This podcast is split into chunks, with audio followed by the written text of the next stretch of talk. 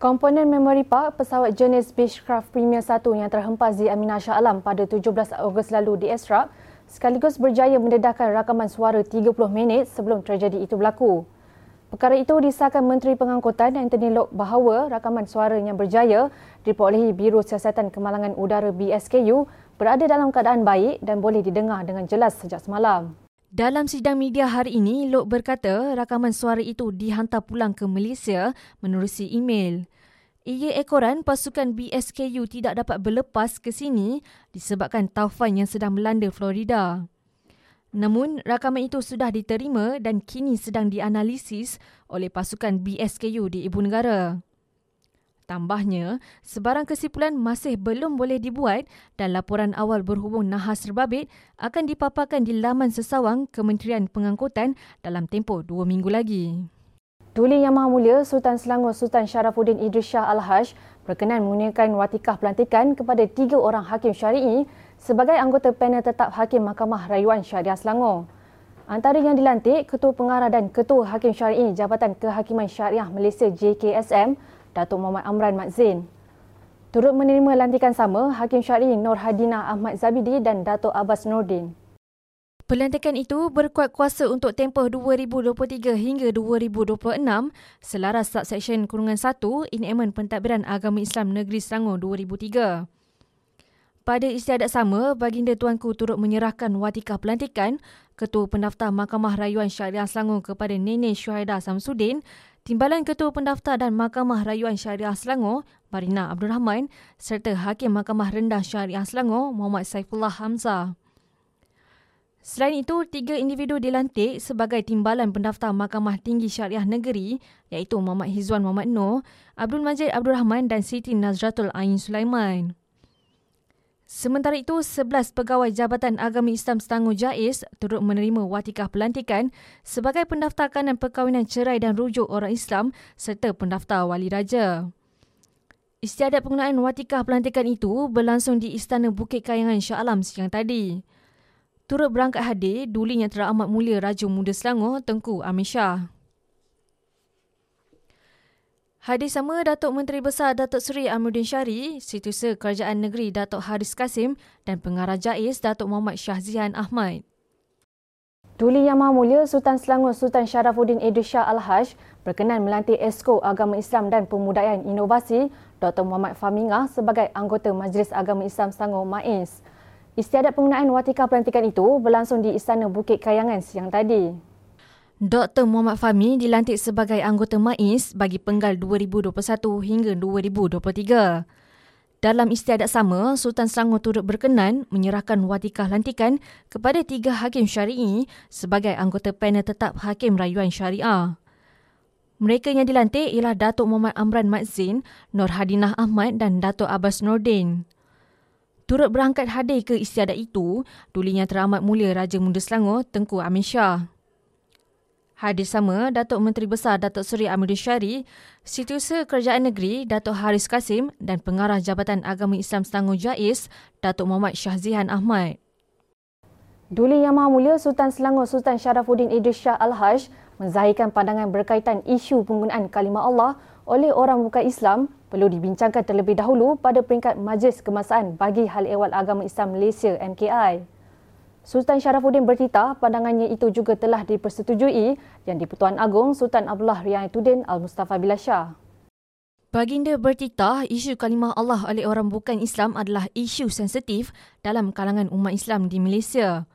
Sultan Sharafuddin bertitah mesyuarat kali ini turut membincangkan satu kertas dasar berkaitan penggunaan kalimah Allah orang bukan Islam dengan menggariskan panduan lengkap dan komprehensif. Titah baginda, isu penggunaan kalimah Allah ini perlu diteliti lebih mendalam serta dimutamatkan segera dengan penuh hikmah dan tanggungjawab. Tuanku bertitah dan menyuarakan pandangannya itu ketika mempengerusikan mesyuarat MKI kali ke-70 yang diadakan di Dewan Syarahan dan Muzakarah Islam Shah Alam Masjid Sultan Salahuddin Abdul Aziz Shah semalam. Hadir sama Perdana Menteri Datuk Seri Anwar Ibrahim yang juga timbalan pengurusi MKI dan Menteri di Jabatan Perdana Menteri Hal Ehwal Agama, Senator Datuk Dr. Muhammad Naim. Datuk Menteri Besar Datuk Seri Ahmad Syari menyifatkan nasihat dan taulan yang diberikan pempengaruh terkenal Khairul Amin Kamaruzaman satu motivasi terbaik untuk anak muda khususnya di Selangor. Beliau turut mengucapkan tahniah kepada Khairul Amin yang merangkul anugerah Creator of the Year oleh TikTok Malaysia. Menurut beliau, penting buat pempengaruh dan pencipta kandungan mempunyai adab seiring dengan kebolehan melesaikan masalah. Di era dunia media sosial yang rancak, kesopanan, adab dan pendidikan penting untuk membangunkan masyarakat yang berbudi pekerti. Beliau berharap lebih ramai anak muda akan mengikuti jejak langkah Khairul Amin dalam menjadi pempengaruh dan pencipta kandungan yang bertanggungjawab. Di bawah tawaran Kita Selangor ujarnya, Kerajaan Perpaduan akan melaksanakan Geran Kreatif Digital Kita Selangor yang bertujuan merancangkan aktiviti dan kreativiti kandungan digital dalam kalangan anak muda. Invest Selangor Berhad menjangkakan potensi transaksi bernilai 700 juta ringgit menerusi penganjuran pameran penerbangan Selangor SES 2023. Ketua Pegawai Eksekutif Invest Selangor Berhad, Datuk Hassan Azhari Idris berkata, penganjuran edisi ketiga itu menyasarkan lebih 10 memorandum persefahaman MOU akan dimeterai. Sebenarnya pendaftaran pun kita telah terpaksa kita tutup uh, terutamanya kepada public visitors lah sebab kita cuba control the crowd uh, sebab tempatnya uh, sempit dan sebagainya dan that's why kita manage to cap at about 20,000 eh. uh, dan sebenarnya yang saya lupa sebutkan tadi kita tidak benarkan pelawat atau pengunjung yang berusia di bawah 5 tahun eh. uh, due to the safety reason. Menurut Dato' Hassan, lebih 20,000 pengunjung dijangka hadir sepanjang penganjuran kali ini. Sehingga semalam, keseluruhan pengunjung berdaftar termasuk orang awam dan perdagangan berjumlah 24,000 orang. SAS 2023 akan berlangsung di Skypark Regional Aviation Centre RAC, Bukit Jelutong pada 7 hingga 9 September ini. Selain 41 pameran pesawat statik, sebanyak 117 pempamer dari 6 negara termasuklah Amerika Syarikat, Perancis dan Denmark yang turut mengambil bahagian pada penganjuran tahun ini. Pelbagai aktiviti menarik akan disajikan buat pengunjung sempena penganjuran pameran penerbangan Selangor SAS 2023. Ketua Pegawai Eksekutif Invest Selangor, Datuk Hassan Azhari Idris berkata, antara yang menarik drone soccer dan drone race.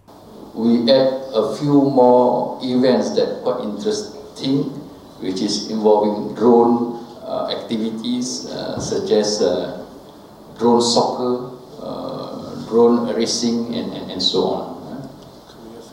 And also career fair involving uh, so far 25 companies already registered to participate in career fair. So those uh, participants ataupun visitors ataupun students or graduates uh, in these sectors can come and join the career fair looking for job opportunities and so on. Bagi memudahkan pergerakan trafik, Invest Selangor Berhad menggalakkan orang ramai menggunakan perkhidmatan e-hailing dan bas henti-henti yang disediakan sempena penganjuran pameran penerbangan Selangor SAS 2023. Selain itu, bagi pengunjung yang akan menggunakan kenderaan bersendirian, turut disediakan kemudahan parkir di Stadium Shah Alam bersebelahan Pasaraya Giant Section 13. Pengunjung yang menggunakan perkhidmatan e-hailing dan bas henti-henti akan dihantar terus ke Skypark Regional Aviation Centre RAC Bukit Jelutong. Seterusnya, pengunjung boleh terus ke kaunter pendaftaran untuk mendaftar dengan mengimbas kod QR daripada email. Ketua Polis Selangor, Datuk Hussein Omar Han mengesahkan tiga laporan telah dibuat berhubung kenyataan fitnah penutupan lebih 200 pusat tafiz seluruh Selangor. Utusan melaporkan laporan itu telah dibuat di Perak dan akan disiasat oleh Jabatan Siasatan Jenayah JSJ Bukit Aman di bawah Seksyen 4 Atas Hasutan 1948. Terdahulu, Sultan Selangor Sultan Syarafuddin Idris Shah Al-Haj menzahirkan rasa kesal terhadap fitnah yang kononnya lebih 200 buah sekolah tafiz di Selangor diarahkan tutup. Dalam titah baginda semalam, isu terbabit telah menimbulkan rasa kurang senang dalam kalangan ibu bapa dan boleh menghakis kepercayaan orang ramai terhadap institusi agama dan pihak berkuasa agama khususnya di Selangor. Majlis Pemandaran Kelang MPK mengenal pasti 46,994 akaun komersial dan kediaman yang gagal membayar cukai taksiran setakat Jun lalu. Timbalan Pengarah Undang-Undangnya Muhammad Azlan Abdul Malik berkata, sebanyak 1,093 waran tahanan diserahkan kepada pemilik harta. Hasil daripada pelaksanaan itu, tunggakan berjumlah RM474,649 berjaya dikutip setakat Ogos lalu. Kesemua barang sitaan tersebut akan disimpan di stor Jabatan Penguasa dan pemunya atau penduduk pegangan boleh membuat tuntutan dalam tempoh tujuh hari daripada tarikh sitaan hari ini dengan membayar keseluruhan tunggakan cukai taksi berserta dengan kos-kos tahanan yang dikenakan oleh majlis. Majlis uh, Perbandaran Kelang akan menjual kesemua barang-barang sitaan tersebut melalui lelongan awam sekiranya tiada sebarang bayaran tunggakan cukai taksi diterima dalam tempoh uh, yang ditetapkan. Tambah beliau, pihaknya turut menerima permohonan daripada pemilik untuk menjelaskan tunggakan secara ansuran namun kelebihan itu tidak digunakan sebaiknya oleh pemohon. Dan uh, dari rekod kita juga, pemilik ni ada membuat uh, uh, permohonan untuk bayaran ansuran tetapi gagal mematuhilah uh, apa yang dicadangkan kepada majlis. Kita ke laporan sukan. Perbadanan Kemajuan Negeri Selangor PKNS buat julung kalinya menganjurkan kejuaraan Liga Bola Tampar mulai 12 hingga 17 September ini. Pengurus Besar Kanan Pentadbiran PKNS, Saharum Mohni berkata, Liga Bola Tanpa Jemputan PKNS itu bakal menampilkan 8 pasukan yang terdiri daripada pemain kebangsaan yang berpengalaman. 8 pasukan itu ialah Majlis Bandaraya Shah Alam MBSA, Kuala Lumpur Shark, Johor Tiger, Sabah Rhino, Kelantan, Angkatan Tentera Malaysia ATM Gladiator, Sekolah Sukan Bukit Jalil SSBJ dan PKNS Eagle. Menurut Saharum, penganjuran kejohanan akan menjadi anjakan paradigma bagi mengangkat industri sukan di Selangor. Penganjuran kejohanan ini juga membuktikan komitmen PKNS yang sentiasa mendukung aspirasi kerajaan negeri Selangor dengan menjadikan salah satu agensi yang giat menyumbang kepada pembangunan sukan negeri terutamanya dalam sukan bola sepak, basikal, golf dan juga bola tampar. Platform ini juga mendapat mendedahkan dapat mendapatkan disiplin sukan bola tampar kepada semua peringkat usia terutamanya generasi muda yang akan menjadi pelapis kepada pasukan bola tampar Malaysia di masa akan datang. Katanya kejohanan itu juga menjadi medium terbaik untuk pemain menunjukkan kebolehan mereka sekaligus membantu pencarian pelapis yang akan mewakili negara dalam perlawanan antarabangsa. Beliau berkata demikian pada majlis pelancaran dan sesi undian PKNS Invite National Volleyball League di Ibu Pejabat PKNS Shah Alam semalam.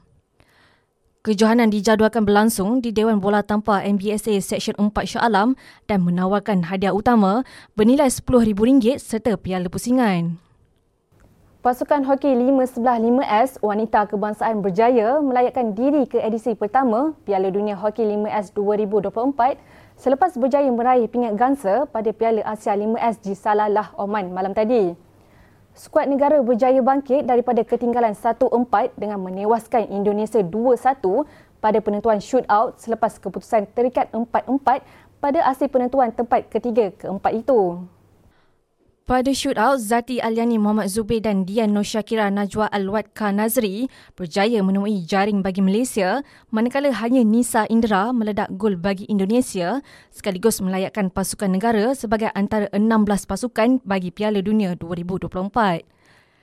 Hanya tiga pasukan terbaik dari edisi sulung Piala Asia 5S itu mendapat tiket ke Piala Dunia yang akan berlangsung bermula 24 hingga 31 Januari 2024 di Muscat, Oman. India muncul juara selepas membenam Thailand 7-2 pada pusingan akhir. Kami akhiri semasa hari ini dengan raptai penuh sambutan Hari Kebangsaan Peringkat Negeri Selangor yang diadakan di Dataran Kemerdekaan Shah Alam semalam. Acara yang dijadualkan bermula 8 malam esok di Dataran Kemerdekaan Shah Alam itu menjanjikan kelainan apabila banyak acara dipadatkan untuk tatapan pengunjung. Orang ramai dinasihatkan untuk datang ke Dataran Kemerdekaan Shah Alam lebih awal bagi mengelakkan kesesakan lalu lintas.